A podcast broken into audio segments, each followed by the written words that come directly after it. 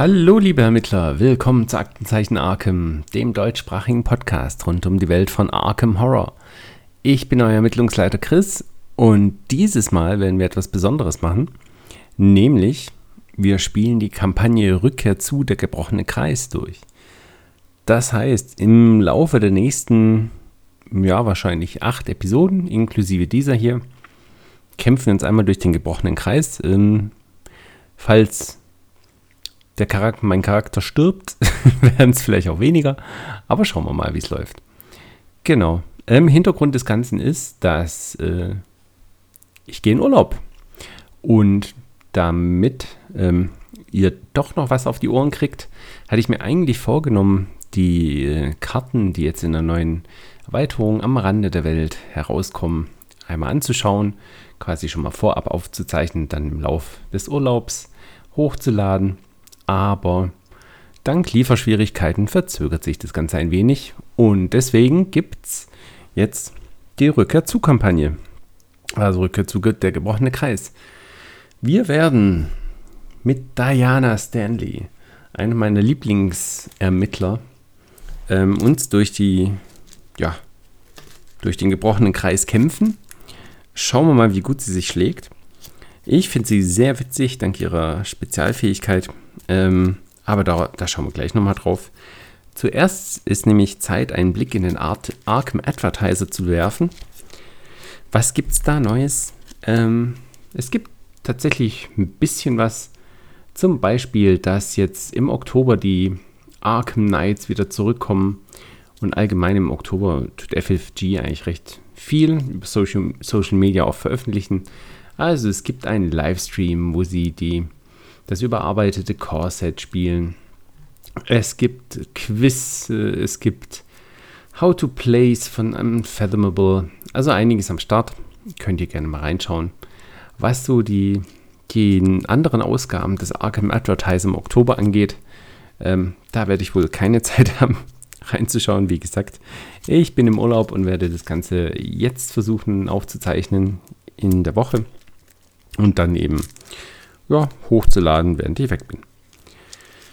Genau. Ähm, es gibt tatsächlich noch äh, Post von die Stella Clark eingeworfen hat, nämlich Post von Sören. Vielen Dank für deine E-Mail, hat mich sehr gefreut.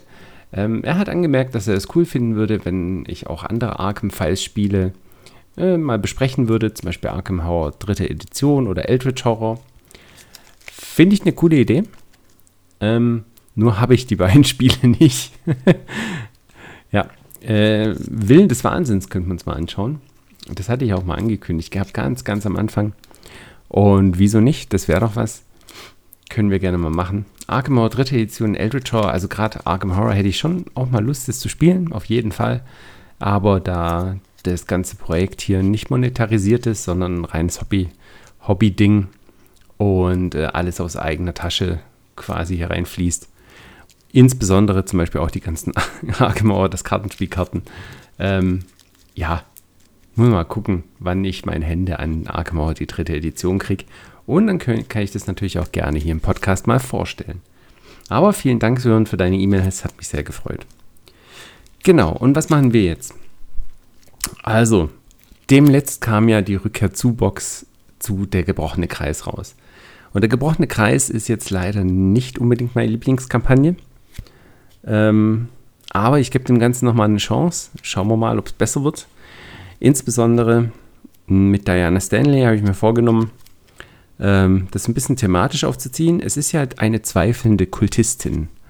Und ich würde sagen, sie als zweifelnde Kultistin kehrt der Silberloge der Dämmerung mal den Rücken zu und wird Hexe. Wir gehen den kompletten Hexenweg. Sie wird eine zauberhafte Schwester.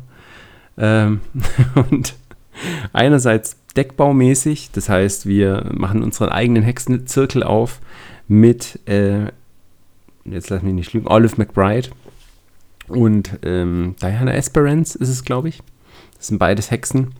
Da machen wir unseren eigenen Zirkel auf. Es wird großartig. Und genau, innerhalb der Kampagne versuchen wir uns dem, dem Hexenzirkel auch anzuschließen. Ähm, das letzte Mal, als wir die Kampagne gespielt haben, haben wir quasi äh, hart uns gegen die Silberloge der Dämmerung und die Hexen entschieden. Das heißt, so, also jede Möglichkeit genutzt, beiden an den Karren zu fahren. Ähm, war dann ein bisschen seltsam. Genau, aber nee, diesmal versuchen wir uns im Hexenzirkel anzuschließen. Also Diana hat eindeutig genug von der Silberloge der Dämmerung und beim McDonalds arbeiten kommt auch nicht in Frage. Also wird man Hexe. So ist es. Genau, ja, ich hatte auch noch überlegt, ähm, das Ganze ein bisschen Richtung Tarot zu pushen. Also mit den Tarotkarten, also den richtigen Tarotkarten, werden wir spielen. Die würde ich mit reinnehmen.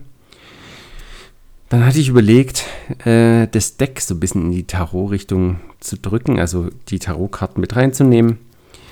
Aber ah, als ich dann im Deck bauen war, das Ganze hat sich echt nicht gut angefühlt. Die, die äh, Tarotkarten für drei Erfahrungspunkte, wo man dann einen zusätzlichen äh, Tarot-Slot bekommt.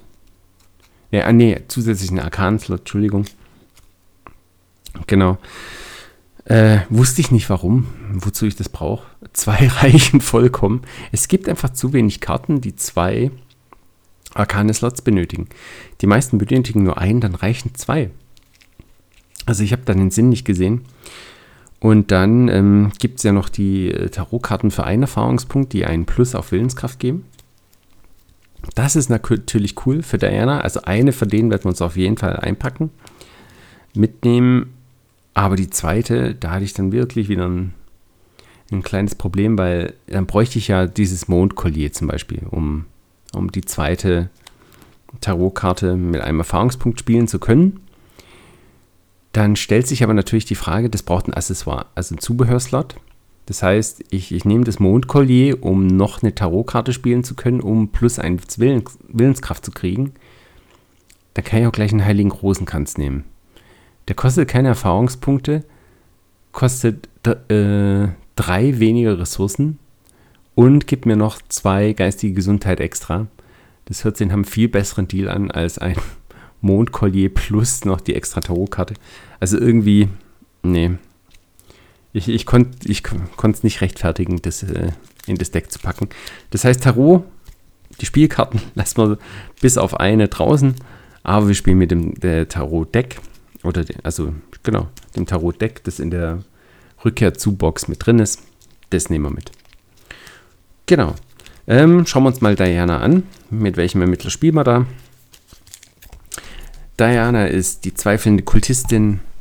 Sie ist ein Kultist der Silberloge der Dämmerung. Tja, also ja, wir schwören dem Kultistendasein jetzt dann komplett ab. Sie hat eine Willenskraft, sie hat drei Wissen, drei Stärke und drei Geschicklichkeit. Das heißt, sie ist eigentlich ganz gut aufgestellt, um mal, sag ich mal, am Anfang ein bisschen klar zu kommen mit, ja, ein bisschen schwächeren Monstern, ein bisschen Monster mit ein bisschen weniger, ja, äh, Ausweichwert und Hinweise kriegen geht auch. Und die Willenskraft kommt dann über die, ihre Fertigkeit dazu. Diana Stanley bekommt nämlich plus 1 Willenskraft für jede Karte unter ihr, also unter ihrer Spielkarte. Sie hat nämlich einen Reaktionsauslöser Nachdem eine Karte, die du besitzt, einen Karten- oder Spieleffekt aufgehoben oder ignoriert hat, falls sich weniger als fünf Karten unter Diana Stanley befinden, platziere jene Karte verdeckt unter ihr, ziehe eine Karte und du erhältst eine Ressource, nur einmal pro Phase. Also theoretisch viermal pro Runde, klappt natürlich nicht ganz, aber pro, einmal pro Phase, das heißt einmal beispielsweise in Begegnungsphase und einmal in der Ermittlerphase, das wird zum Beispiel drin sehr cool. Ähm, der Sterneffekt plus 2, du darfst eine Karte unter Diana Stanley wählen und sie deiner Hand hinzufügen. Diana bringt 7 Ausdauer mit und 7 geistige Gesundheit. Und ich finde ihre Fertigkeit einfach zu witzig. Das macht einfach so viel Spaß, wenn das Spiel dir im Begegnungsdeck fiese Sachen in den Kopf schmeißen willst und du einfach Nein sagen kannst. Nee, habe ich jetzt keine Lust drauf. Und bekomme noch plus 1 Willenskraft mehr. Und sobald man dann mal bei 6 Willenskraft ist, dann hat man richtig Spaß.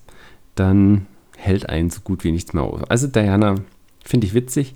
Habe ich bisher, das muss man dazu sagen, aber auch nur in, in Multiplayer-Spielen gespielt. Ähm, wobei ich dazu sagen muss, ich habe bisher noch kein einziges Arkham Horror, das Kartenspiel-Spiel, nicht im Multiplayer gespielt, sondern wir waren eigentlich immer zu viert, zu dritt, zu zweit. Alleine habe ich noch nie gespielt, das wird das erste Mal. Das heißt, ich kann mir eigentlich nichts anderes vorstellen, als dass es glorreich scheitern wird, das ganze Unterfangen. Und ähm, ich bin ein bisschen gespannt. Ich bin ein bisschen gespannt. Das wird, wird glaube ich, ganz witzig werden. Dann schauen wir uns noch die Rückseite an. Die Deckgröße ist 35. Sie kann Mystikerkarten Stufe 0 bis 5, Wächterkarten Stufe 0 bis 2 und neutrale Karten Stufe 0 bis 5 mitnehmen. Ihre Deckbauvoraussetzungen äh, sind, dass sie noch die, eine Klinge der Dämmerung mitnehmen darf. Hat sie quasi äh, mitgehen lassen. Ähm, dunkle Erkenntnisse, die sie auf der Starthand haben darf. Das ist so die erste Karte, mit der man dem, dem Begegnungsdeck äh, Nein sagen kann. Schreckliches Geheimnis, das ist ihre Schwäche und eine zufällige Grundschwäche. Ich habe das Deck schon zusammengebaut, von daher kann ich euch auch die Grundschwäche schon mal verraten. Ähm, welche haben wir da? Genau, das Zeichenmalen. Pakt Wahnsinn. Enthüllung. Bringe das Zeichenmalen in deine Bedrohungszone ins Spiel. Dein Handkartenlimit wird um 5 gesenkt, solange dein Handkartenlimit während der Unterhaltsphase überprüft wird. Doppelaktion, lege das Zeichenmalen ab. Ja, das kann schon wehtun. Schauen wir mal, wie das wird. Genau. Ähm, zusätzliche Vorbereitung. Du bringst jedes Spiel mit dunkler Erkenntnis als zusätzliche Karte auf deiner Starthand. Genau, haben wir ja schon erwähnt gehabt. Nachdem sie ein Geschäft in Arkham eröffnet hatte, war Diana Stanley stolz darauf, der renommierten Silberloge der Dämmerung vorgestellt zu werden. Aber diese Freude hat sich längst in Schrecken verwandelt. Für ihr Geschäft war die Aufnahme in die Gesellschaft von Vorteil, aber die wöchentlichen Treffen fingen mehr und mehr an, sie zu verstören. Nachdem sie merkwürdige Rituale und fürchterliche Geheimnisse mit ansehen musste, kam Diana langsam Zweifel an der wahren Natur der Loge. Inzwischen ist sie überzeugt davon, dass sich furchtbare Mächte in Arkham sammeln und die Loge ihren Teil dazu beiträgt. Deshalb hat Diana beschlossen, von innen gegen die Loge vorzugehen, ganz gleich, welche Folgen das für sie persönlich hat. Ja, also, Diana äh, hat mit der Loge abgeschlossen. Sie wird Hexe. So machen wir das. So. Genau. Ähm, aber bevor wir starten mit der Hexenstunde, ist glaube ich sogar das erste Szenario, ähm, gibt es erstmal noch einen Prolog. Genau, die Vermissten vom Anwesen der Dämmerung. Ich glaube, wir machen es so, dass wir zuerst den Prolog machen und danach stelle ich das Deck vor von Diana. Das habe ich übrigens dann auch auf ArkhamDB hochgeladen. Äh, das ist so eine Datenbank, äh, wo man Decks teilen kann. Das heißt, ihr könnt euch das Deck auch mal anschauen. Könnt, wenn ihr Lust habt, parallel mitspielen und schauen, wie ihr euch schlägt. Und, äh, oder auch ein besseres Diana-Deck verwenden oder vorschlagen, wie auch immer. Ähm, es ist bestimmt nicht perfekt. Also, wie gesagt, ich spiele zum ersten Mal solo. Deswegen kann man da bestimmt noch einiges besser machen. Aber ja, ich denke, so schlecht ist es auch nicht. Genau. Es hat ein bisschen wenig äh, Fertigkeitenkarten. Mhm. Aber irgendeinen Kompromiss musste ich eingehen. Aber da schauen wir nachher gleich noch drauf. Genau. Fangen wir an mit dem Prolog.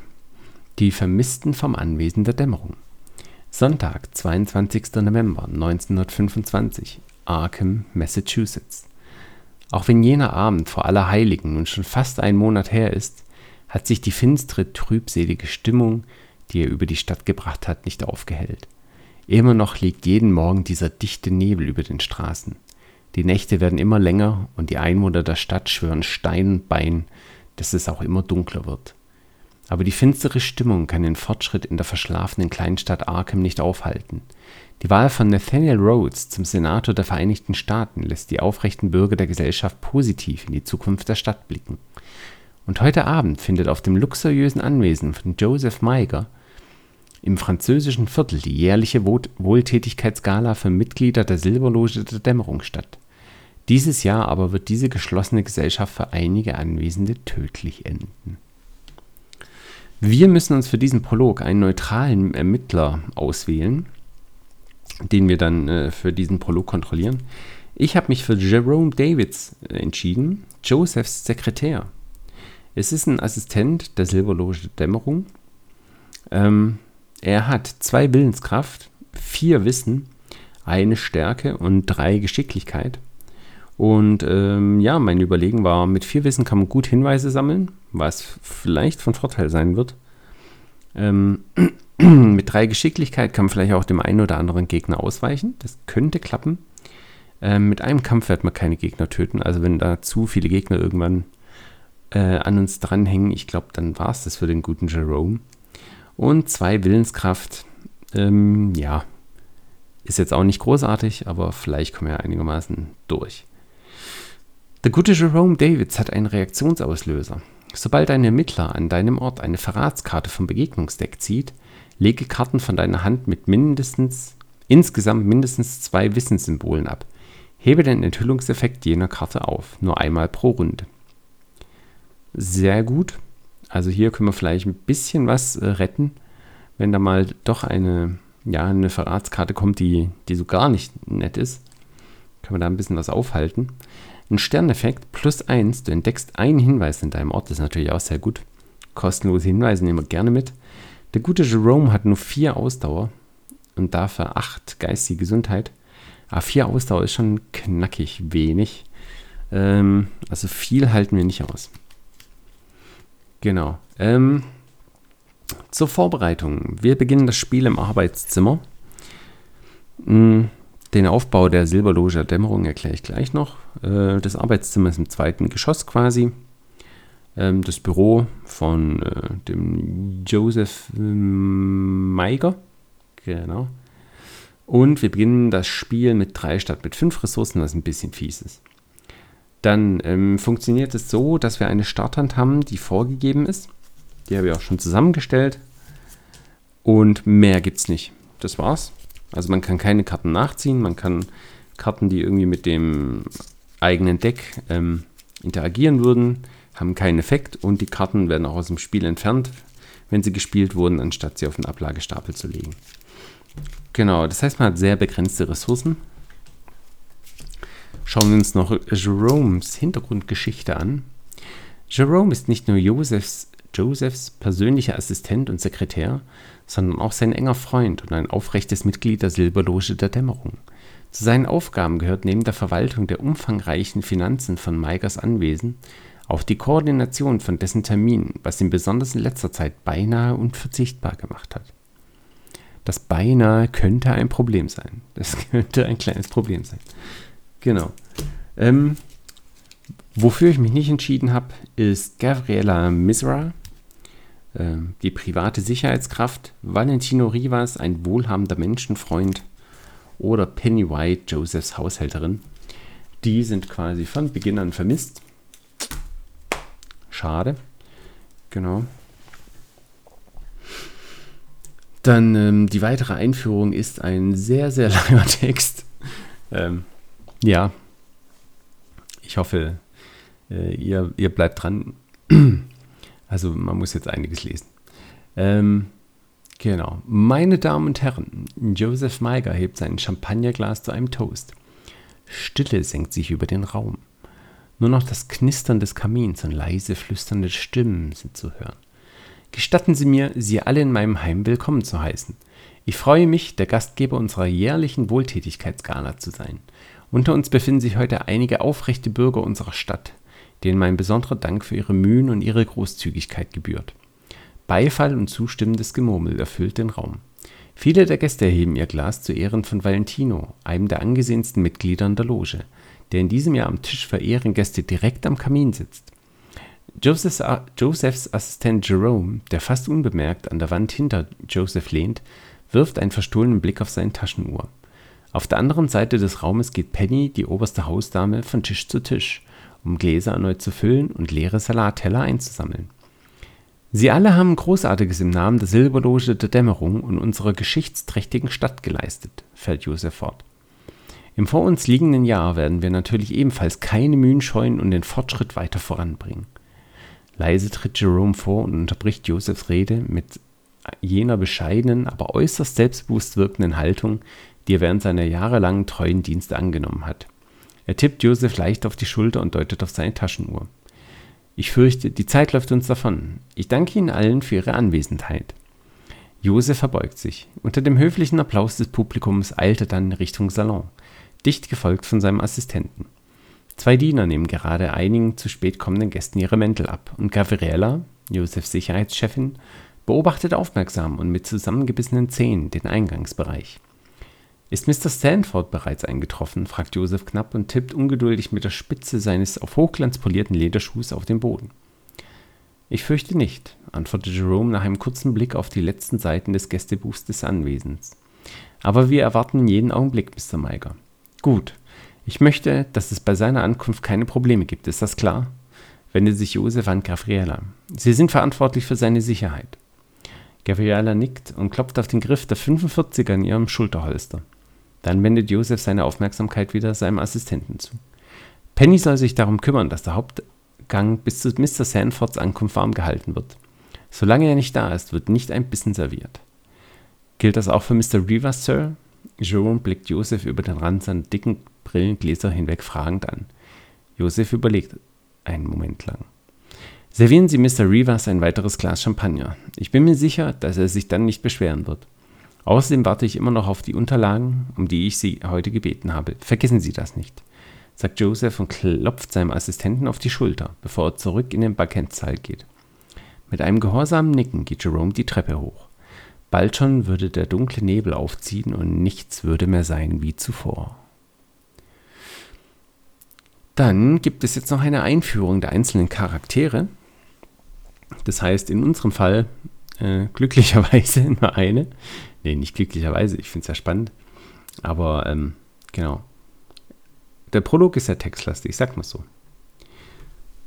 Schauen wir mal, wie Jerome hier noch weiter eingeführt wird.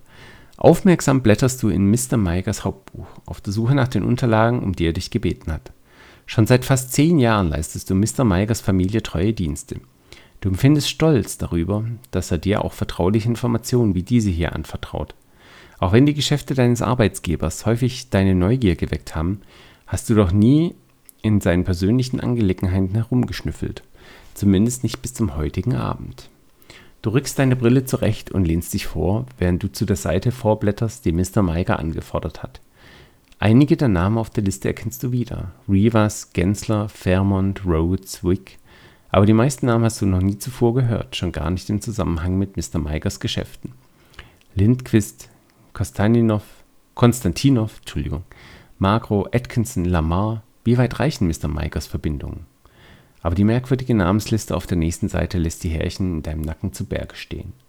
Während es sich bei den Namen auf der vorherigen Seite eindeutig um Geschäftspartner von Mr. Meiger oder prominente Mitglieder der Loge handelt, kannst du nur vermuten, dass es sich bei den Namen auf der nächsten Seite um potenzielle Ziele deines Arbeitgebers handelt. Ziele für was auch immer. Du stehst neben Josephs Schreibtisch und notierst dir die Namen in deinem kleinen Notizbuch. Dabei achtest du sorgfältig darauf, die Reihenfolge der Namen in Mr. Meigers Hauptbuch beizubehalten. Im Stillen hoffst du, dass sein Misstrauen nur der überbordenden Fantasie eines gestressten Sekretärs geschuldet ist. Aber trotzdem macht dich irgendetwas an der Sache nervös. Dieses Gefühl wird durch den eisigen Luftzug, der von irgendwo in diesem Raum dringt, noch verstärkt. Instinktiv blickst du zum Fenster. Was du dort siehst, lässt dich erschrocken aufschreien und gegen Mr. Meigers Schreibtisch taumeln. Schreiende Gesichter pressen sich gegen die Scheibe des Bürofensters. Sie scheinen aus dem Nebel zu kommen oder aus ihm zu bestehen. Ihre geisterhaften Hände sind fest gegen das Glas gepresst. Ihre Augen wirken hohl und leer. Deine Lesebrille fällt klappernd zu Boden und du zertrittst sie auf dem Weg zur anderen Seite des Arbeitszimmers. Erst viel zu spät fällt dir auf, dass du dein kleines Notizbuch in all dem Chaos fallen gelassen hast. Ja, und so startet Jeromes äh, letztes Abenteuer, sag mal so. Ähm, Jetzt würde die Vorbereitung des Szenarios kommen, habe ich natürlich schon erledigt. Ähm, wir sind in der Geisterloge, äh, nicht in der Geisterloge, in der Silberloge der Dämmerung. Die Silberloge der Dämmerung hat eine Eingangshalle, in der der geisterhafte Beobachter ähm, erschienen ist. Ähm, der geisterhafte Beobachter ist so ja, ein wiederkehrender Gegner in diesem, dieser Kampagne. Du bist seine Beute, was natürlich jetzt nicht so gut klingt. Es ist ein großer, alter, geisterhaft Elite, alarmiert und Jäger erzwungen, sobald der geisterhafte Beobachter besiegt wird, statt ihn abzulegen, heile allen Schaden von ihm, löse ihn von allen Ermittlern und erschöpfe ihn. Er wird in dieser Runde während der Unterhaltsphase nicht spielbereit gemacht. Es ist unmöglich, seinem Schicksal zu entrinnen. Er macht einen Schaden und einen Horror. Und ja, ist einfach sehr, sehr unangenehm. Man kann ihn nicht töten, er ist immer da und irgendwann, irgendwann kriegt er einen. Genau, er ist in der Eingangshalle erschienen. Die Eingangshalle ist auch mit dem, ja, befindet sich auf der gleichen Ebene wie der Weinkeller. Der Weinkeller ist ein neuer Ort, äh, der jetzt in der Rückkehr zu Box eingeführt worden ist. Aber ohne zu sagen, wo der jetzt wirklich hingehört. Ich nehme einfach mal an, der ist im Keller, also unterhalb des Erdgeschosses. Ja, schauen wir mal. Verbunden ist er mit den viktorianischen Fluren, die ähm, meiner Meinung nach im ersten Stockwerk sind. Genau, die viktorianischen Flure führen zum Schlafgemach des Hausherrn und zum Jagdzimmer. Vom Schlafgemach des Hausherrn kommt man auch auf den Balkon und vom Jagdzimmer kommt man auch ins Billardzimmer. Und im zweiten Stock findet sich dann auch das Arbeitszimmer, wo Jerome sich gerade befindet. Ähm, er ist aber leider nicht alleine. Der Nebel aus der Unterwelt ist mit ihm im Arbeitszimmer. Ähm, der Nebel aus der Unterwelt ist ein Monster, geisterhaft. Beute, Ermittler am Ort mit den meisten Hinweisen. Mm, ja, das werden dann wohl wir sein. Zurückhaltend Jäger, immerhin. Der Ort, an dem sich der Nebel aus der Unterwelt befindet, erhält heimgesucht. Der Nebel aus der Unterwelt greift dich an. Er gibt einen Siegpunkt, den wir wahrscheinlich nicht kriegen werden, mit unserer einen Stärke. Wir flehen die Toten an, aber wollen wir sie wirklich sehen? Hm, nee. Ähm, er macht einen Schaden und einen Horror. Das heißt, nach vier Angriffen wäre Jerome hinüber. Genau. Ähm, meine Starthand besteht aus ganz schön vielen Karten, wenn ich ehrlich bin. Äh, nämlich fangen wir mal mit den äh, Fertigkeiten an. Wir haben einmal eine Deduktion auf der Hand. Ähm, falls diese Fertigkeitsprobe gelingt, solange du an einem Ort ermittelst, entdeckst du einen zusätzlichen Hinweis an dem Ort. Sehr hilfreich. Wir haben einmal Neugier auf der Hand. Ähm, ist einfach ein Boost ähm, für, für Willenskraft oder Wissen. Insbesondere, wenn man viele Karten auf der Hand hat, gibt es mehr Wissen und Willenskraft. Das heißt, wir sollten das wahrscheinlich recht früh ähm, beitragen zu Proben. Wir haben Geist über Materie, wo ich bis zum Ende der Runde deinen Wissenswert anstelle deines Stärke- oder Geschicklichkeitswert verwenden darf. Was natürlich sehr geschickt ist, um ja, zu kämpfen und, oder auszuweichen. Hm. Na, aber der, der Nebel aus der Unterwelt hat vier Leben. Ja, ich glaube, den, äh, den kriegen wir auch mit Geist über Materie nicht klein. Wir haben ein Vergrößerungsglas auf der Hand. Sehr schön, um noch mehr Wissen zu bekommen. Wir haben eine Barrikade, ähm, die Gegner davon abhält, sich an unseren Ort zu bewegen. Problem ist, der Nebel aus der Unterwelt ist schon da. Hm, schade, ne? Ähm, wir haben gesteigerte Ausmer Aufmerksamkeit, um später noch unsere Ressourcen irgendwie einsetzen zu können. Ist ganz nett. Wir haben eine Ahnung folgen, um zusätzliche Hinweise zu entdecken. Auch nicht schlecht. Ähm, wir haben die Punkte verbinden. Mm, ja, eine Erkenntnis. Schnell spiel diese Karte, nachdem du den letzten Hinweis in deinem Ort entdeckt hast Du entdeckst zwei Hinweise an einem Ort, dessen aufgedruckter Schleierwert niedriger ist als der deines Ortes. Hm, das ist vielleicht gar nicht so schlecht. Und wir haben noch das Fingerabdruckset, auch für vier Ressourcen. Äh, drei Anwendungen. Erschöpfe das Fingerabdruckset und gib einen Vorrat aus. Ermitteln. Du bekommst für diese Ermittlung plus ein Wissen. Falls die Probe gelingt, entdeckst du einen zusätzlichen Hinweis an deinem Ort. Okay, also wir haben viele Möglichkeiten, Hinweise zu kriegen. Das Motto wird sein, überleben und ja, auf dem Weg so viele Hinweise wie möglich zu finden. Denn ja, in diesem Szenario gibt es keine positive Auflösung. Die Ermittler sollten so lange durchhalten, wie sie können und dabei so viele Hinweise wie möglich vor ihrem unausweichlichen ausweichlichen Tod sammeln. Ja, das ähm, wird nett. Da die Ermittler keinen Dex haben, bla bla bla. Ähm, viel Glück, ihr werdet es brauchen. Ja, vielen Dank. Dann geht's mal los. Ich habe mir schon mal drei Ressourcen genommen. Ist natürlich schade, dass wir keine vier haben, aber wahrscheinlich war das äh, geplant. Wir haben eine Agenda, die wird auch noch vorgelesen. Das Gericht XX bzw. 20 erzwungen, nachdem Verderben auf eine beliebige Karte gelegt worden ist. Jeder Ermittler muss entweder einen Schaden oder einen Horror nehmen. Ja. Hm. Stattdessen zwei Schaden oder zwei Horror, falls fünf oder mehr Verderben im Spiel ist.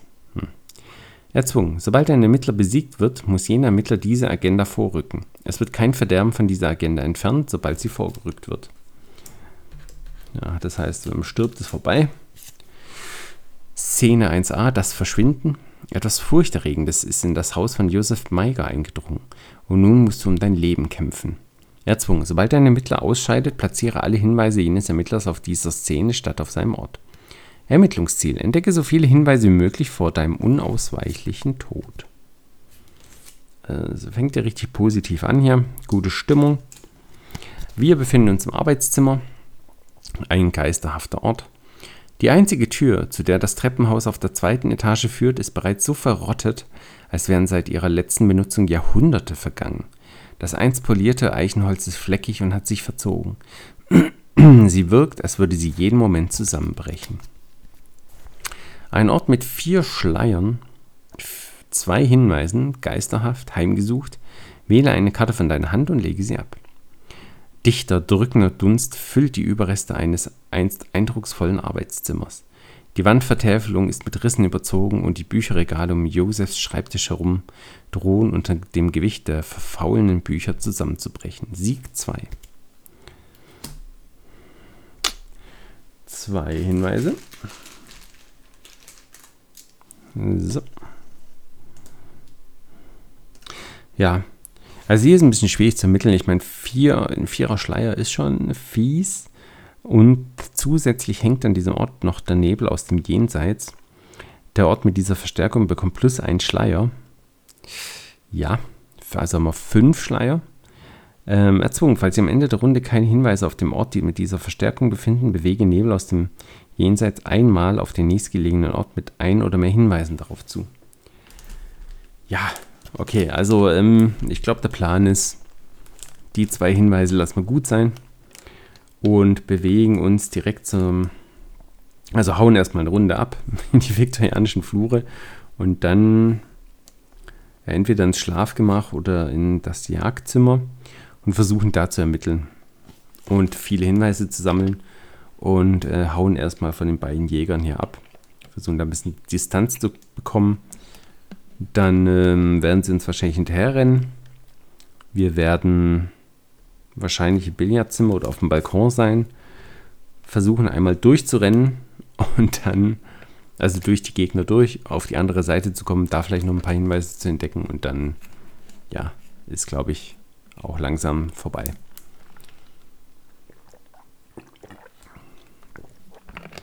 Ich musste gerade meine Kehle ein bisschen mit Tennessee Sour Mash befeuchten. Los geht's. Ich glaube, jetzt haben wir schon lange genug mit der Vorbereitung verbracht. Auf geht's. Ähm, erste Runde. Die Mythosphase wird übersprungen. Wir fangen mit der Mittlerphase an. So, wir haben hier den zurückhaltenden Nebel aus der Unterwelt. Ich würde vorschlagen, wir lassen das gut sein hier mit dem Ermitteln. Vierer Schleier, Vierer Wissen. Das ähm, könnte eh knapp werden, oder?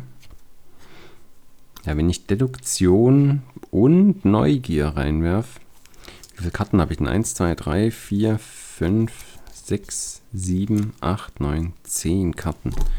Das heißt, meine Neugier hätte drei Wissen. Okay, das ist natürlich schon nicht schlecht. Wenn ich Deduktion spiele, entdecke ich gleich hm, einen zusätzlichen Hinweis in diesem Ort. Dann hätte man das Arbeitszimmer eigentlich erledigt. Ja, gut. Komm, das machen wir. Das machen wir. Alles klar. Also erste Aktion ermitteln. Wir spielen Neugier, also wir tragen Neugier bei. Plus 3 und Deduktion plus 1. Wissen. Und ja, schauen mal, ob wir das schaffen. Heimgesucht hat dieser Ort. Das wäre natürlich nicht gut. Also ich glaube, Ähm, wir ermitteln jetzt mit 4 plus 3 plus 1, 8 auf 4. Ne, 8 auf 5. Sollte klappen, sollte klappen. Und, na, das gibt's ja nicht. Also das fängt ja, ja, ich habe natürlich den Autofail, also die Tentakeln gezogen. Holy moly. Ja, äh, Jerome, das war wohl nichts. Der Plan ging schon mal grandios nach hinten vor. Ein guter Start, ein guter Start. Holy moly. Kann nicht wahr sein. Hm. Ähm, ja, unsere letzten zwei Aktionen, wie verbringen wir die? Ah, oh, nee, ey. Arkham Horror. Ähm, ja. Ich glaube, wir laufen einfach mal ins Jagdzimmer. Weg vom, weg vom Nebel, weg vom Beobachter. Und schauen mal, was wir da machen können. Ob wir da ein bisschen mehr Glück haben. Also die zwei Hinweise, die sind jetzt verloren. Das war's jetzt. Wir laufen runter in die viktorianischen Flure. Schauen mal, was da passiert. Äh, auch ein geisterhafter Ort. Die warmen Sonnenstrahlen, die diese Flure zuvor beleuchtet haben, sind verblasst.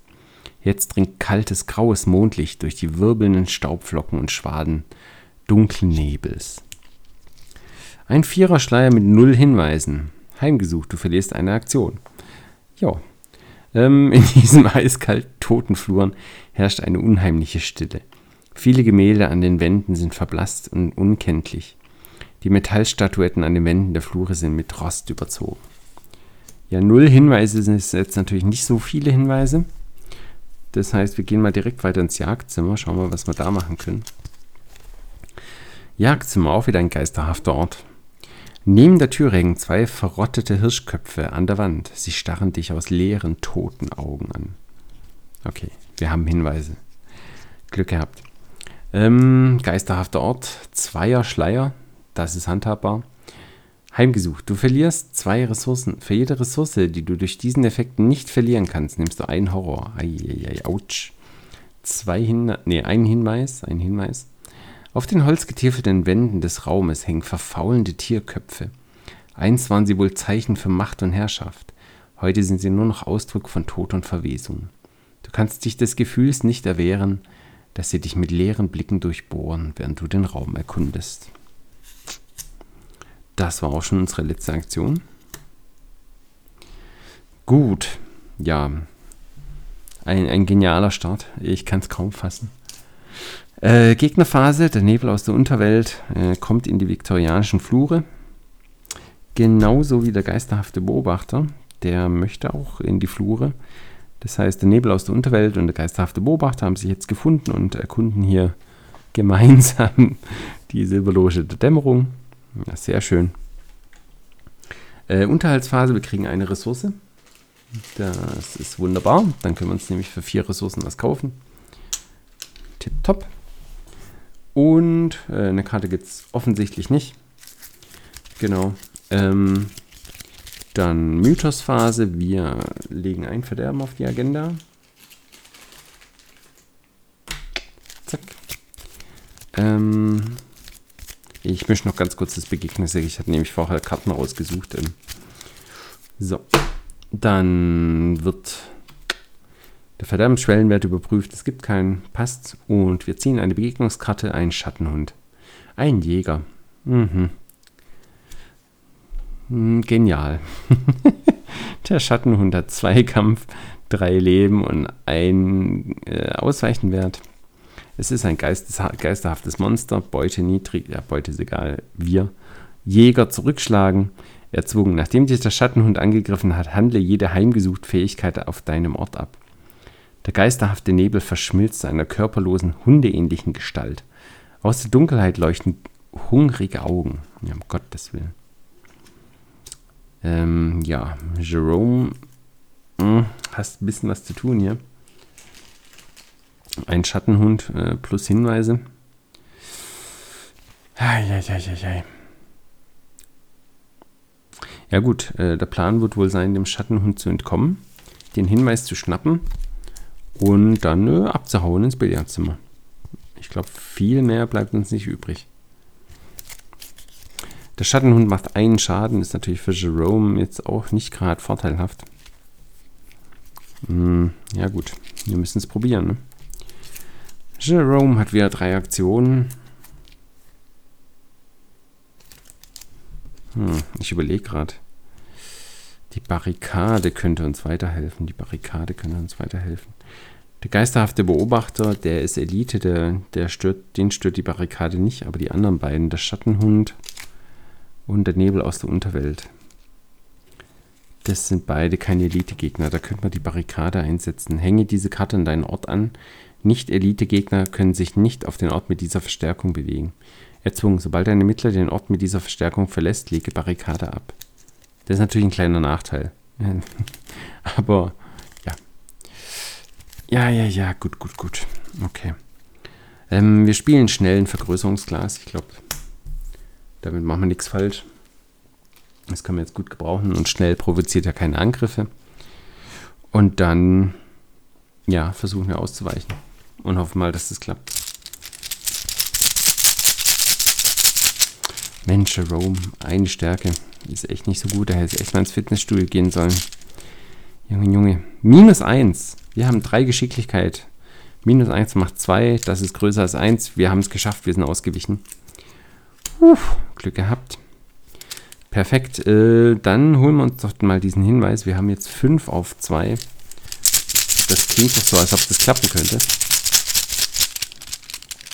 Und wir ziehen einen Totenkopf. Oh Gott, was macht der? Minus 3, falls die Probe misslingt. Okay, minus 3, wir haben 5. Minus 3 ist 2, das passt. Wir haben den Hinweis bekommen. Müssen uns nicht darum kümmern, was passiert, wenn, wir, wenn die Probe misslingt. Puh, Glück gehabt. Und äh, hauen ab ins Billardzimmer. Weg hier. So. Von außerhalb des Raumes hörst du das Knacken von altem Holz und das leise Geräusch von Schritten auf dem Boden. Mhm. Billardzimmer, ein Hinweis und Dreier Schleier. Ein Siegpunkt. Heimgesucht. Du musst entweder einen Vorteil ablegen, den du kontrollierst, oder du nimmst einen Schaden. Eieiei. Ähm, früher war dieses Spielzimmer erfüllt von Wärme und Gelächter. Heute spürt man hier, noch, hier nur noch einen allen durchdringenden, stummen Schrecken. Ranken aus schwarzem Nebel gleiten unter dem zusammengebrochenen Billardtisch hervor und winden sich in einem gestaltlosen Tanz auf dem Fußboden. Ja. Oh, oh, oh. Also. Also auch wieder ein geisterhafter Ort natürlich. Mit einem Hinweis. Leider sind unsere Aktionen noch schon, schon vorbei. Haben alle drei gespielt. Das war's an dieser Front. Ja, also wir haben zumindest mal einen Hinweis bekommen. Ole. Äh, das hat zumindest mal gut geklappt. Äh, in der Gegnerphase haben wir jetzt das Problem, dass der geisterhafte Beobachter und der Nebel aus der Unterwelt sich auch jetzt Richtung Jagdzimmer aufmachen. Ähm, und der Schatten wäre spielbereit ist. Das heißt, wir haben hier so einen kleinen Dreier-Trupp an der Backe. Das könnte ein kleines Problem werden. Das könnte ein kleines Problem werden. Genau. Ähm, naja, äh, schauen wir mal. Hm, ja, schauen wir mal, ist gut. Ja, ich glaube, das, das wird ein kurzes Szenario, ne? Ähm, hm. Also erstmal Unterhaltsphase, wir kriegen wieder einen Hinweis, äh, eine Ressource meine ich. Also mehr als einen Hinweis wäre schon nicht schlecht. Mythosphase, ein Verderben auf die Agenda. Zack. Wir ziehen eine Begegnungskarte.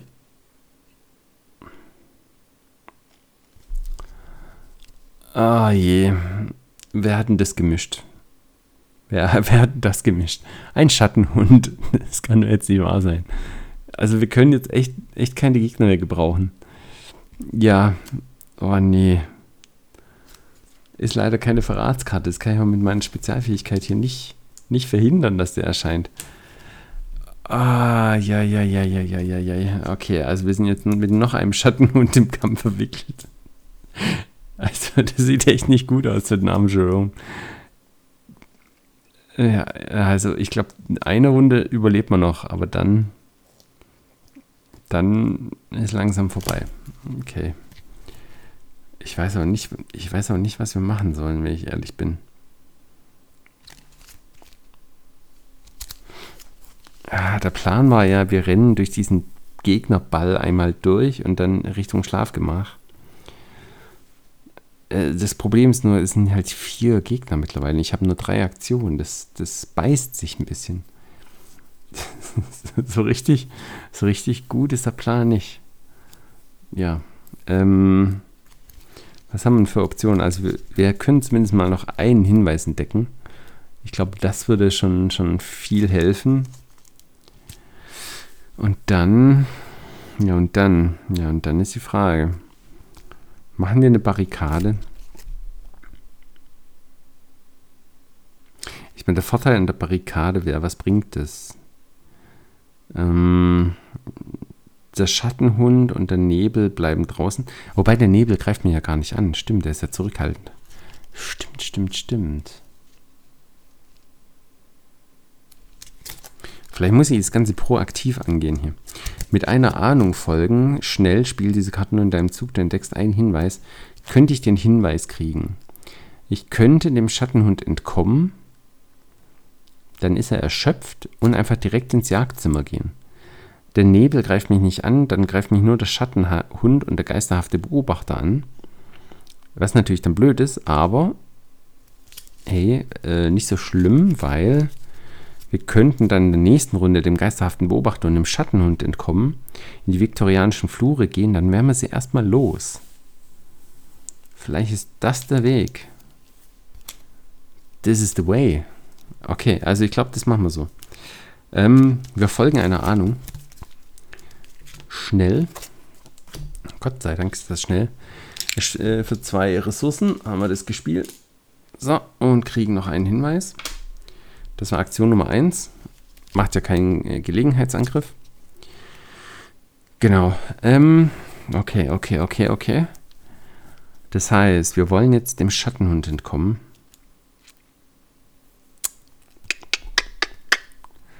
Okay, Geist über Materie wollen wir wahrscheinlich behalten. Also es, ich überlege gerade, ob ich irgendwas zur Probe beitragen möchte. Gesteigerte Aufmerksamkeit dann wären wir 4 gegen 1. Das ist vielleicht nicht schlecht, weil das sollte jetzt klappen. Wenn das jetzt nicht klappt, dann, dann ist, ist es wirklich vorbei. Okay, wir tragen gesteigerte Aufmerksamkeit zu der Ausweichenprobe bei. Boah, was ein Krimi hier. Oh, das ist erst der Prolog. Gottes Willen. Ähm, okay, also 4 gegen 4 auf 1. Ähm, wir hoffen, dass wir diesem Schattenhund entkommen. Minus 2. Minus 2. 4 minus 2 ist 2. Damit sind wir dem Schattenhund entkommen. Haben noch. Na, Moment mal, wir haben noch zwei Aktionen. Wir haben noch zwei Aktionen.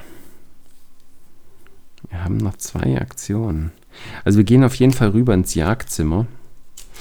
Haben jetzt natürlich ein kleines Problem, weil ähm, der geisterhafte Beobachter der Schattenhund uns in einen Kampf verwickeln was natürlich etwas unangenehm ist. Aber, aber, aber, aber, nicht so schlimm. Die machen zwei Schaden und einen Horror insgesamt. Und wir haben jetzt noch eine Aktion. Wir haben jetzt noch eine Aktion. Uh, nachdem der Schattenhund dich angegriffen hat, handle jede Heimgesucht-Fähigkeit in deinem Ort ab. Ja, das wollen wir vielleicht ja nicht. Nee, das wollen wir nicht. Ähm, Okay, ja, versuchen wir dann noch dem Schattenhund zu entkommen. Und lassen uns halt einmal vom geisterhaften Beobachter kloppen. Ich glaube, das ist, das ist the way, ne? Ja, äh, wir versuchen dem zu entkommen. 3 auf 1. Hilft ja alles nichts. Die Barrikade möchte ich gerne behalten. Geist über Materie brauche ich nächste Runde. Ja. Ähm, ja, dann 3 auf 1. Ich glaube, da haben wir nicht viel, viel Auswahl. Und minus 2. Minus 2. Es hat geklappt. Uff. Meine Güte. Okay, okay. Wir sind nur noch mit dem geisterhaften Beobachter in einen Kampf verwickelt. Genial. Ähm, die Heimgesuchfähigkeit müssen wir auch nicht abhandeln. Boah, ich brauche nochmal einen Schluck Tennessee Sour Mash. Das ist ja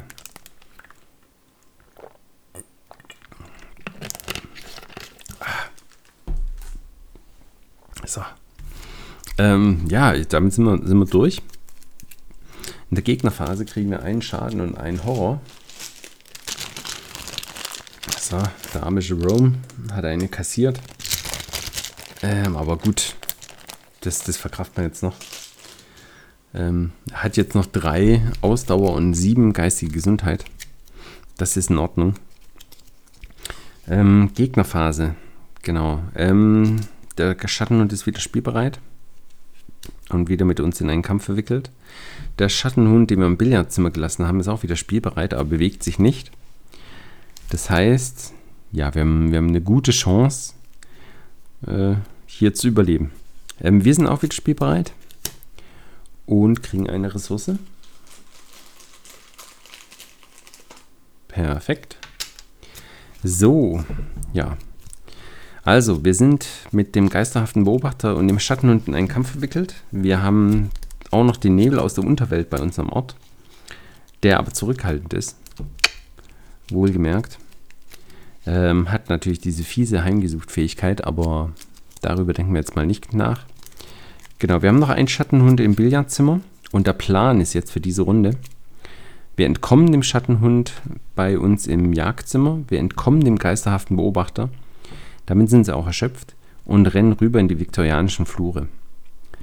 Ähm, dann werden wir dahin nur vom Nebel aus der Unterwelt äh, verfolgt, was ja erstmal egal ist, wenn ich ehrlich bin. Dann in der Runde drauf rennen wir in die Schlafgemach, ins Schlafgemach, schauen mal, was wir da machen können und äh, zum Balkon. Versuchen da noch äh, die restlichen Hinweise zu kriegen und ich glaube, dann holt uns dieser Todesball an Geistermonstern aber auch langsam ein. Ja, tipptopp. Ich glaube, wir haben einen Plan. Ähm, wir müssen natürlich noch die Mythosphase machen. Das heißt, äh, ein Verderben auf die Agenda. Wir sind bei drei Verderben. Aber, ja, was soll's. Ähm, wir ziehen eine Karte vom Begegnungsdeck. Wenn jetzt schon wieder ein Gegner kommt, dann, dann rast die langsam aus. Das ist ja nicht mehr normal dann. Ah, oh nein. Der Griff, der Griff des Beobachters. Der Griff des Beobachters macht geisterhaft Enthüllung. Heile drei Schaden vom geisterhaften Beobachter. Mache den geisterhaften Beobachter spielbereit. Er bewegt sich, verwickelt sich in Kämpfe und greift an, als ob es die Gegnerphase wäre. Während der Abhandlung dieses Effekts erhält der geisterhafte Beobachter Beute du. Mhm. nice. Übrigens, jetzt im Rückkehr-Zuset gibt es ähm, die extra Anweisung, dass der geisterhafte Beobachter ähm, nach, bei diesem Angriff nicht erschöpft. Das hat man in der Folge, wo wir uns über die Regeln unterhalten haben, dass Gegner nach dem Angriff erschöpfen. Das wäre jetzt so ein Fall, wo es relevant gewesen wäre. Leider, diese Karte ist explizit erwähnt, dass sie ihn nicht erschöpft. Ah, hm. Jetzt ist die Frage, der Jerome könnte, wenn ich zwei Wissenssymbole ablege, den Enthüllungseffekt dieser Karte ablegen. Wir sparen uns damit einen Schaden, einen Horror. Ich glaube, das ist eine gute Idee, oder? Ich glaube, das ist eine gute Idee. Es ist eine gute Idee. Wir müssten die Punkte verbinden, ablegen, aber wir haben eh nicht so viele Ressourcen. Sobald ein Ermittler an deinem Ort eine Verratskarte zieht, lege Karten von deiner Hand mit mindestens zwei Wissenssymbolen. Das hat zwei Wissenssymbole ab. Und hebe den Enthüllungseffekt der Karte auf. Ja, komm, das machen wir. Oder? Oder. Ich meine, jetzt, jetzt ist es ja nur ein Schaden, ein Horror.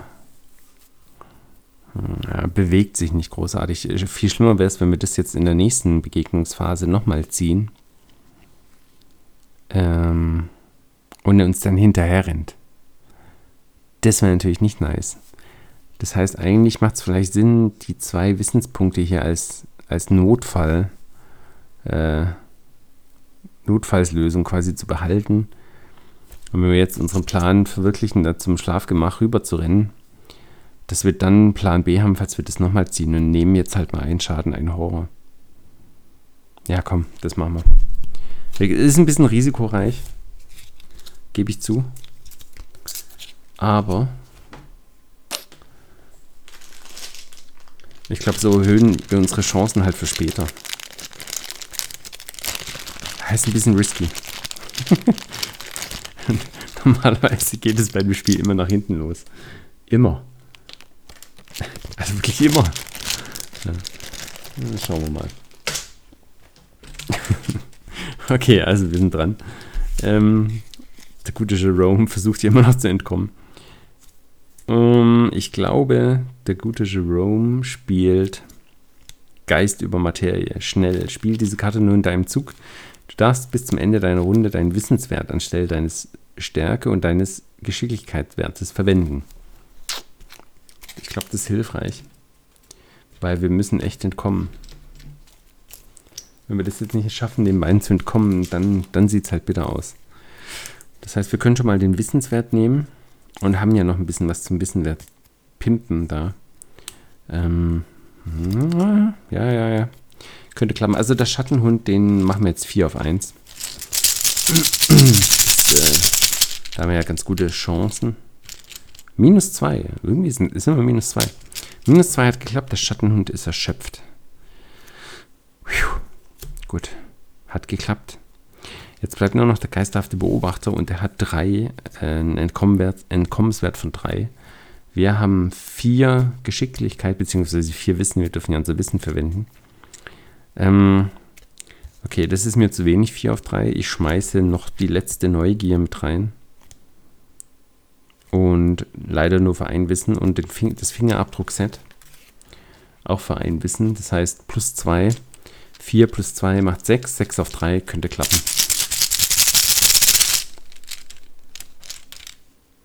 Null. Null. Yes.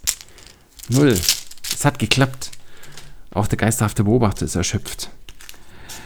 Uff. Und wir hauen ab mit der letzten Aktion, die viktorianischen Flure, und das war's. Oh mein Gott. Wir sind entkommen. Wir sind entkommen. Das gibt's ja nicht. Okay, Gegnerphase. Der Schattenhund aus dem Billardzimmer kommt auch ins Jagdzimmer. Ich meine, wieso nicht? Ähm, der Nebel aus der Unterwelt, der bisher im Jagdzimmer war, kommt zum viktorianischen Zimmer. Ist auch ein Jäger, rennt mir auch hinterher. Aber der ist ja zurückhaltend, von daher äh, entspannt. Entspannt, ist okay. Komm her. Und dann äh, haben wir die Unterhaltsphase. So, der geisterhafte Beobachter und der andere Schattenhund sind wieder spielbereit. Das heißt, wir haben jetzt drei Jägergegner im Jagdzimmer, zwei Schattenhunde und einen geisterhaften Beobachter. Crazy. Crazy. Und wir haben noch zwei Karten auf der Hand. Eine Barrikade und einmal die Punkte verbinden.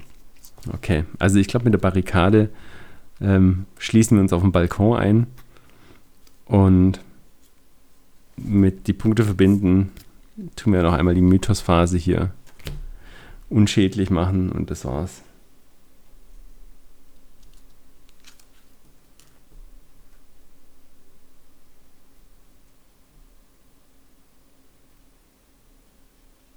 Ja, ähm, Entschuldigung.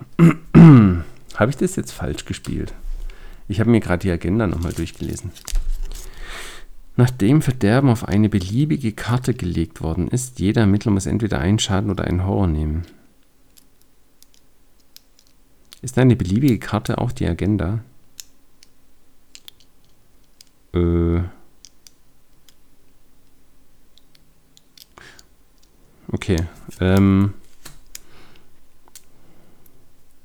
Okay, also wenn es die Agenda ist, dann ähm, holen wir das Schaden oder Horror nehmen jetzt nach. Also wir legen noch ein Verderben auf die Agenda. Ja, ich glaube. Ja, tut mir leid. Äh, man merkt, man kann auch mal was vergessen. Ne? Ähm, nicht so schlimm. Es liegt vier Verderben auf der, der Agenda. Und ähm, wir nehmen entsprechend vier Horror. Damit sind wir bei sechs Horror, bei acht geistiger Gesundheit. Ähm, also wir sind noch nicht besiegt. Es geht weiter. Bei uns ist Ausdauer jetzt das Problem. Ähm, aber ja, passt. Also wir haben einfach Horror genommen. Ist okay. Ich glaube, damit haben wir jetzt nicht viel kaputt gemacht. Genau, Begegnungsphase hier. Schicksal aller Narren. Omen geisterhaft. Enthüllung. Falls sich keine andere Kopie von Schicksal aller Narren im Spiel befindet, bringe Schicksal aller Narren in deiner Bedrohungszone ins Spiel.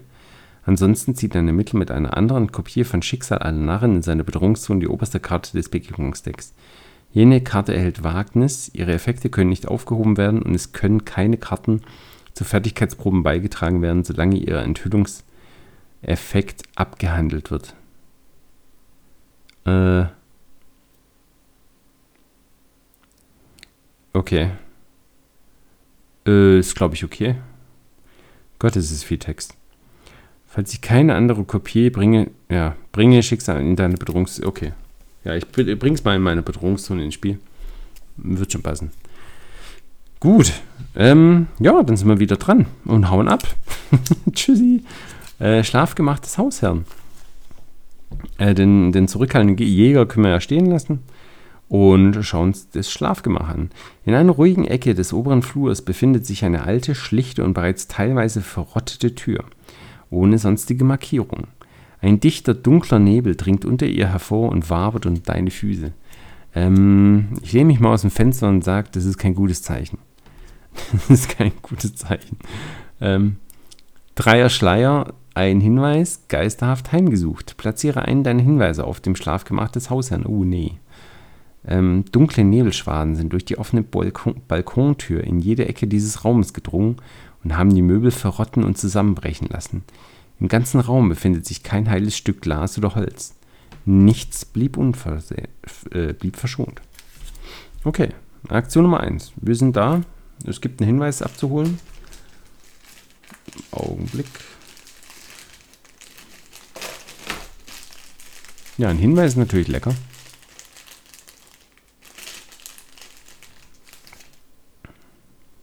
So. Ähm, ja. Aktion Nummer 2. Was machen wir? Was machen wir? Also heimgesucht, äh, platziere einen deiner Hinweise auf dem Schlafgemach des Haus, das ist natürlich bitter. Das wollen wir eigentlich nicht. Wäre aber auch nicht so schlimm. Ja, wäre schon schlimm. Wir haben fünf Wissen. 5 Wissen auf 3. Wir könnten die Punkte verbinden. Beitragen.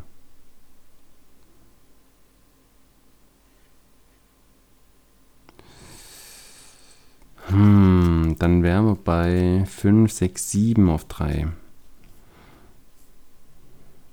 Ja, komm. Das ist natürlich, die, unsere Versicherung ist natürlich weg. Ähm, aber ein Hinweis, ein Hinweis ist halt schon lecker. Okay, komm. Alles klar. Ich habe es beigetragen, auch wenn es vielleicht keine gute Idee ist. Ähm, 7 auf 3. Oh, komm schon, komm schon, komm schon, komm schon. Minus 2. Yes! Sehr gut, der Hinweis ist unserer. Damit haben wir schon drei Hinweise. Und letzte Aktion, wir gehen in den Balkon. So, der Balkon. Eine zerbrochene Glastür führt hinaus auf den Balkon des Schlafgemachs. Ein Schleier, ein Hinweis. Jeder deiner Karten mit Ausdauer nimmt einen direkten Schaden bei Heimgesucht. Ups.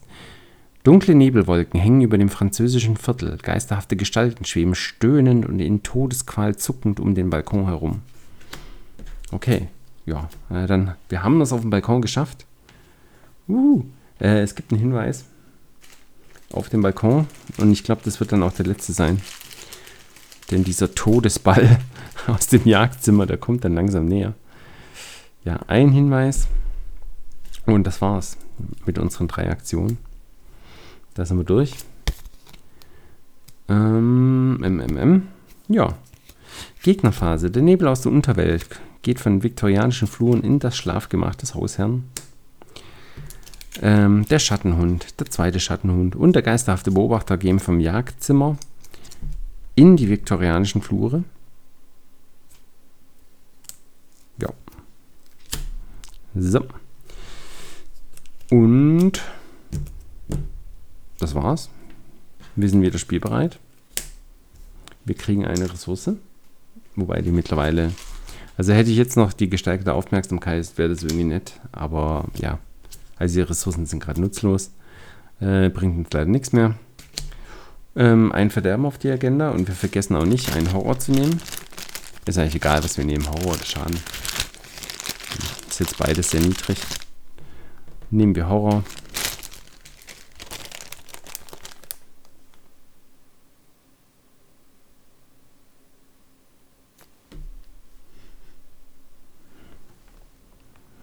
Ähm, ja, Moment mal.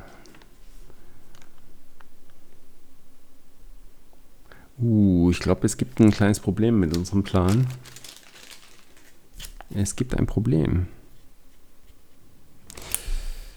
Ähm, Nimm stattdessen zwei Schaden oder zwei Horror, falls fünf oder mehr Verderben im Spiel ist. Ja, wir haben fünf Verderben auf der Agenda. Damit nehmen wir zwei Schaden oder zwei Horror.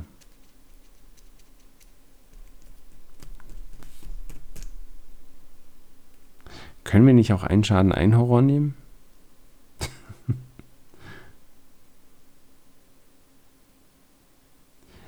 ah, verdammt, ich hätte vorher. Hm, ich hätte vorher einen Schaden nehmen sollen, nicht, nicht Horror. Dann hätte ich jetzt zwei Horror vertragen. Ah. Ist es erlaubt? Eigentlich nicht, ne?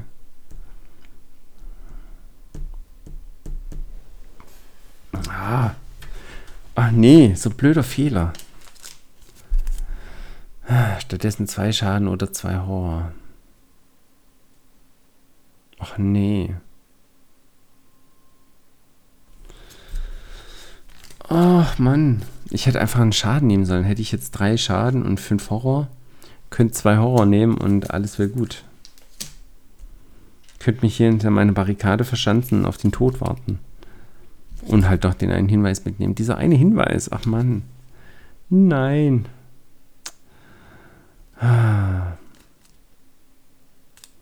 Na gut, ich glaube dann. Hm, bescheißen wir mal nicht. Ja? Ich habe mich für den Horror entschieden, muss jetzt mit meiner Entscheidung leben. Auch wenn es eigentlich offensichtlich war, dass es eine blöde Entscheidung war. Ach nee. Ach, das ist so schade. Ach Mann. Vor allem den hätten wir auch noch gekriegt. Ich meine, 1er Schleier auf 5, 5 auf 1. Das, das wäre ja easy gewesen. Easy. Ach Mann. Der arme Jerome. Ja, ich glaube, der arme Jerome ist halt tot, ne? Ja, der nimmt zwei Schaden, damit ist er tot. Sobald ein Ermittler ausscheidet, platziere alle Hinweise eines Ermittlers auf dieser Szene statt auf seinem Ort. Wir nehmen unsere drei Hinweise, platzieren sie auf der Szene und rücken die Agenda vor. Trage unter vermisste Personen in das Kampagnenlogbuch das Schicksal deines Charakters neben seinem Charakterprofil in folgender Form ein. Dreh dies, dann diese Agenda wieder um. Falls du vom geisterhaften Beobachter besiegt worden bist, nein. Falls du durch den Angriff eines Monsters, nein. Falls sieben oder mehr Verderben im Spiel war, äh, nein. Falls du durch einen anderen Effekt besiegt worden bist, wird notiert, Name des Charakters wurde in das Reich der Geister gezogen. Okay. Ja, dann wird man halt äh, ins Geisterreich gezogen. Was soll es? Ähm, gut, notiere ich mir gleich. Aber,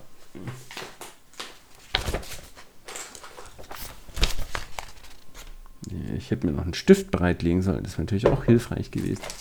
Habe ich keinen Stift. Na verdammt. Ah, da. Doch, natürlich habe ich einen Stift. Ähm, Jerome Davids wurde in das Geisterreich gezogen.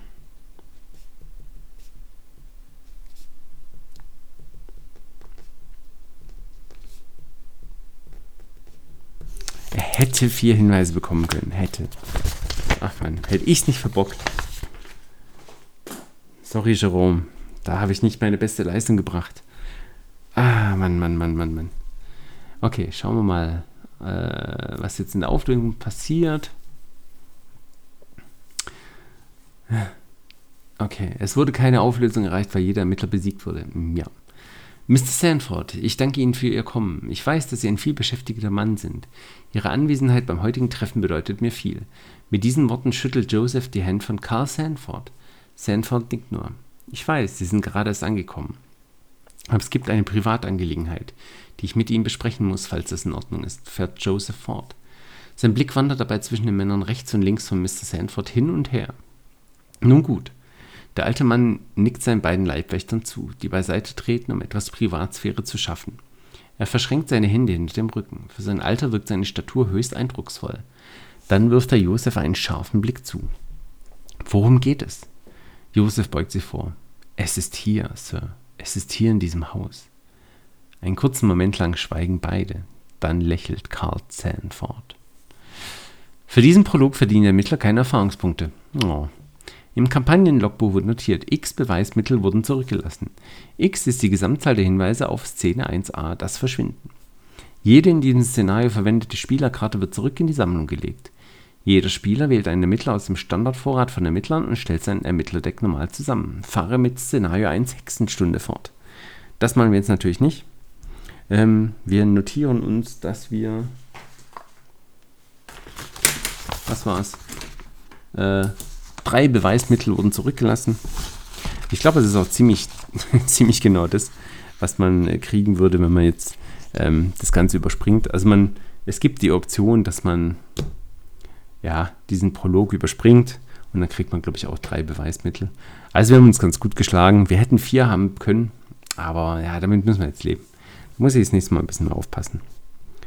Drei Beweismittel wurden zurückgelassen. Okay. Gut. Und wir wählen als Ermittler, Ermittler natürlich Diana Stanley, die ehemalige oder die zweifelnde Kultistin. Genau. Das Deck habe ich schon zusammengestellt, aber ich stelle es euch mal kurz vor, was da alles drin ist. Wie gesagt, auf ArkhamDB findet ihr dann auch den Link und könnt euch das anschauen und mir schreiben, was ich alles äh, schlecht gemacht habe. genau. Ähm, ja, also wir haben drin erstmal zweimal arkane Forschung. Das gibt uns zwar ein seelisches Trauma, beziehungsweise zwei seelische Trauma, aber nach jedem Szenario einer Kampagne senke ich, kann man die Erfahrungspunktkosten der ersten Zauberkarte, die man vor dem nächsten Szenario verbessert, um eins senken. Das heißt, wir kriegen zwei Erfahrungspunkte geschenkt für zwei seelische Trauma. Das ist ja nichts. Wobei es ein bisschen ein Problem ist natürlich mit Diana Stanley. Sie hat nur sieben geistige Gesundheit. Das heißt, man geht runter auf fünf. Das ist schon Robert äh, Roland Banks äh, Niveau. Könnte problematisch werden. Aber das Risiko gehen wir ein. Komm. Wird schon passen. Genau. Ähm, was haben wir sonst noch drin im Deck? Ähm, die einzige Fertigkeit, die drin ist. Also, was wollen wir mit dem Deck machen? Wir wollen zwei Sachen machen. Wir wollen einen Hexenzirkel gründen. Das heißt, wir brauchen insgesamt drei Hexen. Eine davon ist Diana natürlich die ähm, jetzt mal den anderen Weg ausprobieren möchte. Braucht natürlich aber noch zwei andere Hexen. Wie gesagt, das ist einmal Olive McBride und ähm, die zweite ist dann Diana Esperance. Ich weiß ihren Vornamen nicht mehr ganz genau. Aber dafür braucht man ein paar Erfahrungspunkte. Das heißt, wir haben im Deck schon mal zweimal die Eingeweihte der arkanen Künste, die ja Platzhalter ist für, für die Miss Esperance mit dem wir uns dann noch viel Spaß haben werden. Genau, unseren Hexenzirkel dann äh, vervollständigt. Ja, die Eingeweihte der arkanen Künste hilft uns natürlich, äh, ja, an unsere Zauber zu kommen. Ist ja schon eine sehr gute Karte. Äh, ist ein bisschen anderer Ansatz wie die Diana. Äh, Frau Esperance. Ich weiß nicht, oh Gott, ich hätte ihren Namen äh, mir anschauen sollen. Genau. Ja, das sind so die beiden Verbündeten, die wir drin haben. Ich denke, das passt. Dann, was haben wir noch drin? Diana möchte natürlich möglichst viele Karten oder Spieleffekte aufheben oder ignorieren. Das ist so das Ziel, damit wir viel Willenskraft kriegen. Das heißt, wir haben deswegen drin natürlich, ähm, na, wo ist es? Das zweimal ein Schutzsiegel. Ich meine, das ist wahrscheinlich eine der Standardkarten für jeden Mystiker. Haben wir auf jeden Fall mit drin. Schutzsiegel super Karte für Diana. Dann haben wir natürlich zweimal Existenz verleugnen. Da freue ich mich drauf, mal die abgegradete Version hoffentlich mal ins Deck zu kriegen. ähm, die sehr witzig ist. Aber ja, jetzt erstmal noch die Grundversion von Existenz verleugnen. Dann haben wir noch ähm, unheimliche Inspiration. Schnell spiel diese Karte, sobald du einen Effekt auf einer Mystikkarte abhandeln würdest, der ausgelöst wird, sobald ein Totenkopf, Kultisten, Tableau oder älteres Ding oder Autofail-Symbol enthüllt wird, hebe entweder den Effekt auf oder handle ihn ein zusätzliches Mal ab. So, das heißt, es kombiniert ziemlich gut zum Beispiel mit dem vertrockneten Zauber, den wir auch drin haben, zweimal. Der, wenn man ein solches Symbol enthüllt, man einen Horror nimmt. Das kann man damit vermeiden und kriegt natürlich dann wieder plus ein Willenskraft, plus eine Ressource, plus eine Karte. Super Sache. Also ist eine gute Kombination einfach. Ne? Ähm, was tatsächlich auch noch interessant ist, ist Olive McBride. Die äh, als Text hat Reaktionsauslöser. Sobald du einen Chaosmarker enthüllen würdest, erschöpfe Olive McBride. Enthülle drei Chaosmarker statt einem. Wähle zwei jener Marker, handle sie ab und ignoriere den anderen. Das heißt, wir ignorieren hier auch etwas. Das heißt, ich kann auch Olive McBride unter Diana Stanley legen und so wieder eine Ressource, eine Karte und eine Willenskraft bekommen. Genau, was haben wir da noch ähm, an Kombinationskarten? Wir haben natürlich auch noch den Widerstand, also als Fertigkeit. Bevor Chaosmarker für diese Probe enthüllt werden, wähle eines der folgenden Symbole, also Kultist, Totenkopf und so weiter. Ignoriere die Effekte des gewählten Symbols während dieser Probe, einschließlich des Modifikators. In der unupgradeten Version natürlich ist ein bisschen haarig. Man muss das richtige Symbol raten, damit hier irgendwas ignoriert wird, um das dann unter Diana schieben zu können. Ja, das Upgrade ist schon deutlich besser. Ähm, schauen wir mal, wie gut wir das einsetzen können. Ich glaube, jetzt sind im Chaosbeutel zwei Totenköpfe drin. Das heißt, zumindest die Auswahl ist recht gering. Wird natürlich dann irgendwann noch mehr werden. Genau. Gut, ähm, ja, ich glaube, das war es dann auch schon mit negierenden Effekten. Also wir haben hier Schutzsiegel, existenzverleugnenden Widerstand, unheimliche Inspiration und Olive McBride. Das sollte wahrscheinlich erstmal reichen. Genau, schauen wir mal. Dann ist ja der Plan, dass wir ja als Solo in Solo-Ermittler unterwegs sind. Das heißt, wir müssen einigermaßen gegen Gegner verteidigen können und andererseits ermitteln können. Also wir brauchen Hinweise. Und um Hinweise zu kriegen, verlassen wir uns zum einen, also am Anfang vom Szenario, auf den Wissenswert von Diana, der mit drei Wissen, naja, einigermaßen okay ist. Ähm, aber natürlich nicht nur. Wir haben noch dabei von der Flamme angezogen. Ziehe die oberste Karte des Begegnungsdecks, entdecke dann zwei Hinweise in deinem Ort. Auch eine gute Möglichkeit, ohne Tests an Hinweise zu bekommen. Das haben wir dabei. Wir haben die Zeichen lesen dabei, wo man seinen Willenskraftwert dem Fertigkeitswert hinzufügt für diese Ermittelnaktion. Wenn man nur einen Willenskraft hat, dann ist es natürlich ein bisschen witzlos, aber ja, sobald da zwei, drei zusammenkommen, dann ermittelt man schon mit 5, 6. Das ist dann schon okay und man kriegt zwei Hinweise. Super Sache. Ähm, was haben wir noch? Wir haben dann natürlich noch den sechsten Sinn. Verwende beim Mitteln Willenskraft statt Wissen und wenn man so ein böses Symbol enthüllt, darf man an einem verbundenen Ort ermitteln, als ob man sich am gewählten Ort befinden würde. Man darf einen der beiden Schleierwerte verwenden. Und genau, das sind so unsere Optionen, um Hinweise zu kriegen. Ich denke, das ist ganz okay. Haben wir einiges dabei. Ähm, wir haben auch noch äh, für die Hand einmal Ritualkerzen dabei. Nachdem ein böses Symbol enthüllt worden ist, ähm, während einer Probe, die man ablegt, du bekommst für diese Probe plus 1 auf den Fertigkeitswert. Ist ganz nett. Wahrscheinlich werden wir das irgendwann raus upgraden. Aber jetzt für den Start ist okay. Genau, wie gehen wir mit Gegnern um? Ach, eine Sache noch. Na, ja, erst die Gegner. Erst die Gegner. Wie gehen wir mit Gegnern um? Wir haben zum einen natürlich von Diana Stanley die Klinge der Dämmerung. Äh, Kampf, du darfst für diesen Angriff Willenskraft statt Kraft verwenden. Ja, macht doch keinen extra Schaden. Ist jetzt, glaube ich, nicht unbedingt dafür da zum Kämpfen, aber zur Not. Zur Not geht's schon. Wir haben unseren vertrockneten Zauber dabei. Dieser Angriff verwendet Willenskraft statt Stärke und fügt plus einen Schaden hinzu. Ähm, sobald Willenskraft hoch, hoch ist, ist es ein super Zauber, um Schaden zu machen. Wie machen wir Schaden, bevor unsere Willenskraft hoch ist? Wir haben zweimal die verzauberte Klinge dabei. Kampf. Du bekommst für diesen Angriff plus 1 Stärke. Als Zusehkosten, um diese Fähigkeit zu initiieren, darfst du eine Ladung ausgeben, um die Klinge zu stärken. Falls du dies tust, bekommst du für diesen Angriff nochmal plus 1 Stärke und fügst plus 1 Schaden hinzu. Also plus 2 Stärke, plus 1 Schaden. Das heißt, wir greifen mit 5 Stärke an, machen 2 Schaden.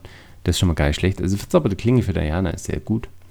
Wir haben noch äh, ein geisterhaftes Messer dabei für, wenn es mal richtig äh, schallern muss, quasi. Ähm, füge diesen Angriff deinen Willenskraftwert, deiner Fertig deinem Fertigkeitswert hinzu. Direkt vor dem Angriff darfst du den angegriffenen Gegner in einen Kampf verwickeln. Sehr gut für zurückhaltende Gegner. Dieser Angriff fügt plus einen Schaden zu, stattdessen plus zwei Schaden, falls es ein Nicht-Elite-Gegner ist. Also wir machen drei Schaden, äh, dürfen ihn in einen Kampf verwickeln und dürfen den Willenskraftwert verwenden. Also es ist einfach ein sehr starker Angriff. Genau, wir haben dann auch noch dabei. Hm, jetzt lass mich lügen. Ich glaube, das war's. Das war's. Ja, das war halt zum Schaden machen. Also vertrocknen, Klinge der Dämmerung, naja, okay. Verzauberte Klinge und ähm, geisterhaftes Messer. Damit machen wir Schaden. Und wenn es mal ganz blöd kommt und wir abhauen müssen, dann habe ich noch mal zweimal ätherische Form dabei. Entkommen, füge diesem Entkommenversuch dein Willenskraftwert hinzu. Irgendwie zieht sich das durch. Falls die Probe gelingt, löse dich von jedem anderen Gegner, der mit dir in einen Kampf verwickelt ist, und du bist für den Rest der Runde ätherisch. Gegner können dich nicht in einen Kampf verwickeln, du kannst Gegner nicht in einen Kampf verwickeln, angreifen oder ihnen Schaden zufügen. Ja, das ist so die Oh shit, ich muss weg Karte. Ähm, die, ja, also wenn es gar nicht anders geht, dann das und äh, Beine in die Hand nehmen. Das ist so der Plan. Wir haben noch auf das Schlimmste vorbereitet dabei. Nur einmal eine Wächterkarte. Durchsuche die obersten neun Karten deines Decks nach einer Waffe-Vorteilskarte und füge sie deiner Hand hinzu. Mische dein Deck. Das ist da, damit wir zuverlässiger die verzauberte Klinge finden. Weil die wollen wir gerade am Anfang vom Szenario schon haben. Mit fünf kann man nämlich schon was weg, äh, weghauen. Und also gerade am Anfang vom Szenario die verzauberte Klinge zu haben, ist sehr gut. Da wird man auch hin, darauf hinarbeiten, dass wir die bekommen.